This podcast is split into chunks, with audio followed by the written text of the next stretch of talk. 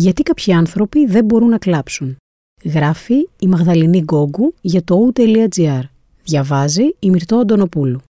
Γιατί κάποιοι άνθρωποι δεν μπορούν να κλάψουν ακόμα και όταν βιώνουν έντονη θλίψη; Ορισμένοι ειδικοί εξηγούν τους λόγους, αλλά και το αν θεωρείται προβληματική μια τέτοια κατάσταση. Το κλάμα κάνει καλό. Δεν το είχε υπονοήσει μόνο ο Τσάρλς Μπουκόφσκι μέσα από τη φράση του «If we can laugh, fine, and if we've got to cry, we've got to cry». Αλλά το έχουν διαπιστώσει και επιστήμονες. Για παράδειγμα, δεν έχει περάσει πολύς καιρός από τότε που ερευνητές από το Πανεπιστήμιο του Χάρβαρτ εξηγούσαν ότι το κλάμα απελευθερώνει οκυτοκίνη και ενδογενή οπιοειδή, όπως είναι οι ενδορφίνες, οι οποίες βοηθούν στην ανακούφιση τόσο του σωματικού όσο και του συναισθηματικού πόνου. Ορισμένοι έχουν περιγράψει ως κάθαρση το να μπορείς να κλάψεις όταν σε κατακλείζουν έντονα συναισθήματα. Βέβαια, κανείς δεν σου εγγυάται ότι θα νιώσεις απαραίτητα ανακούφιση ή ικανοποίηση μετά από αυτό. Μάλιστα, κάποιοι άνθρωποι μπορεί να αισθανθούν ακόμα και χειρότερα κλαίγοντα. Εδώ όμως θα μας απασχολήσει μια άλλη κατηγορία ανθρώπων, αυτοί που θέλουν αλλά δεν μπορούν να κλάψουν. Γιατί δεν μπορώ να κλάψω; Για πολύ καιρό ήθελα, αλλά δεν μπορούσα να κλάψω, μου είχε πει πριν από κάποιο καιρό φιλικό πρόσωπο που πάλευε με την απώλεια. Υπάρχουν πολύ πιθανοί λόγοι για τους οποίους μπορεί να αισθάνεστε λίγο μπλοκαρισμένοι, με αποτέλεσμα να μην μπορείτε να κλάψετε. Εξηγεί στο διαδικτυακό περιοδικό Wonder Mind η επίκουρη καθηγήτρια ψυχιατρικής και ψυχολογίας στο Πανεπιστήμιο του Πίτσμπουργκ, Λόρα Μπίλσμα, διερευνώντας τους λόγους για τους οποίους κάποιοι άνθρωποι δεν μπορούν να κλάψουν. Μερικές φορές η αιτία μπορεί να κρύβεται σε ασθένειες, άλλες καταστάσεις υγείας ή στη φαρμακευτική αγωγή που λαμβάνει κάποιος.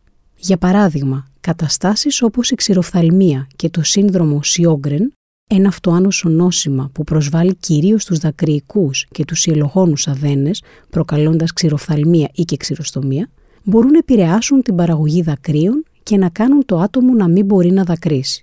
Τα φάρμακα που ξηραίνουν τα μάτια μπορεί επίσης να έχουν παρόμοιο αποτέλεσμα.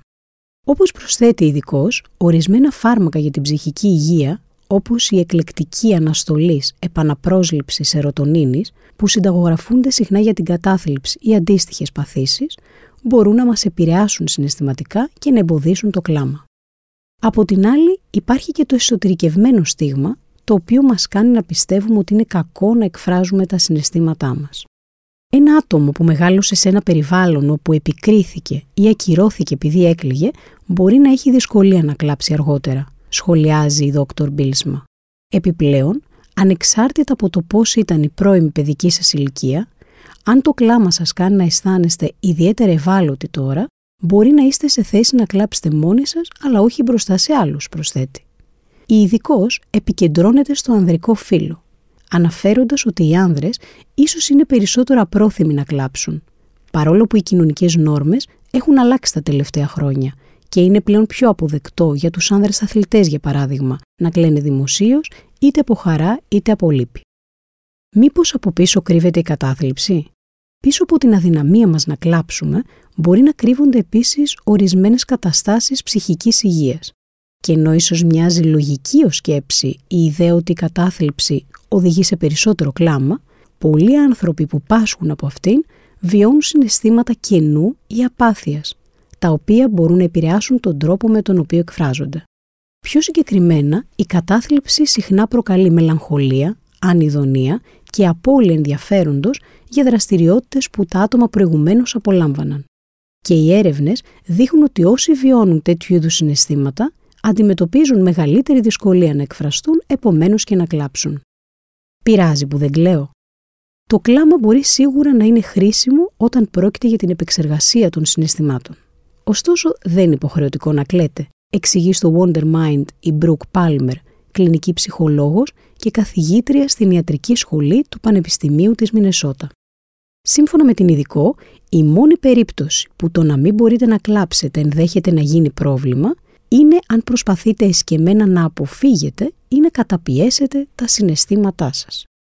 Όταν οι άνθρωποι βασίζονται στην καταπίεση, χρησιμοποιώντας την ως κύριο εργαλείο συναισθηματικής ρύθμισης, αυτό συνήθως συνδέεται με χειρότερη ψυχική υγεία, συμπεριλαμβανομένου του μεγαλύτερου άγχους και της κατάθλιψης, σημειώνει Πάλμερ. Εκτός από τα δάκρυα, υπάρχουν και άλλοι τρόποι να επεξεργαστείτε τα συναισθήματά σας. Η ψυχολόγος προτείνει τη βαθιά αναπνοή και την προοδευτική μυϊκή χαλάρωση, δύο μορφές ενσυνειδητότητας που μπορούν να σας βοηθήσουν να επικεντρωθείτε στην παρούσα στιγμή. Αν προτιμάτε να εστιάσετε στο σώμα σας, η άσκηση ή ένας περίπατος μπορεί να σας βοηθήσει προς αυτή την κατεύθυνση. Σε κάθε περίπτωση, αν νιώθετε ότι πρόκειται για ένα ζήτημα που σας απασχολεί έντονα, απευθυνθείτε σε έναν ειδικό ψυχικής υγείας.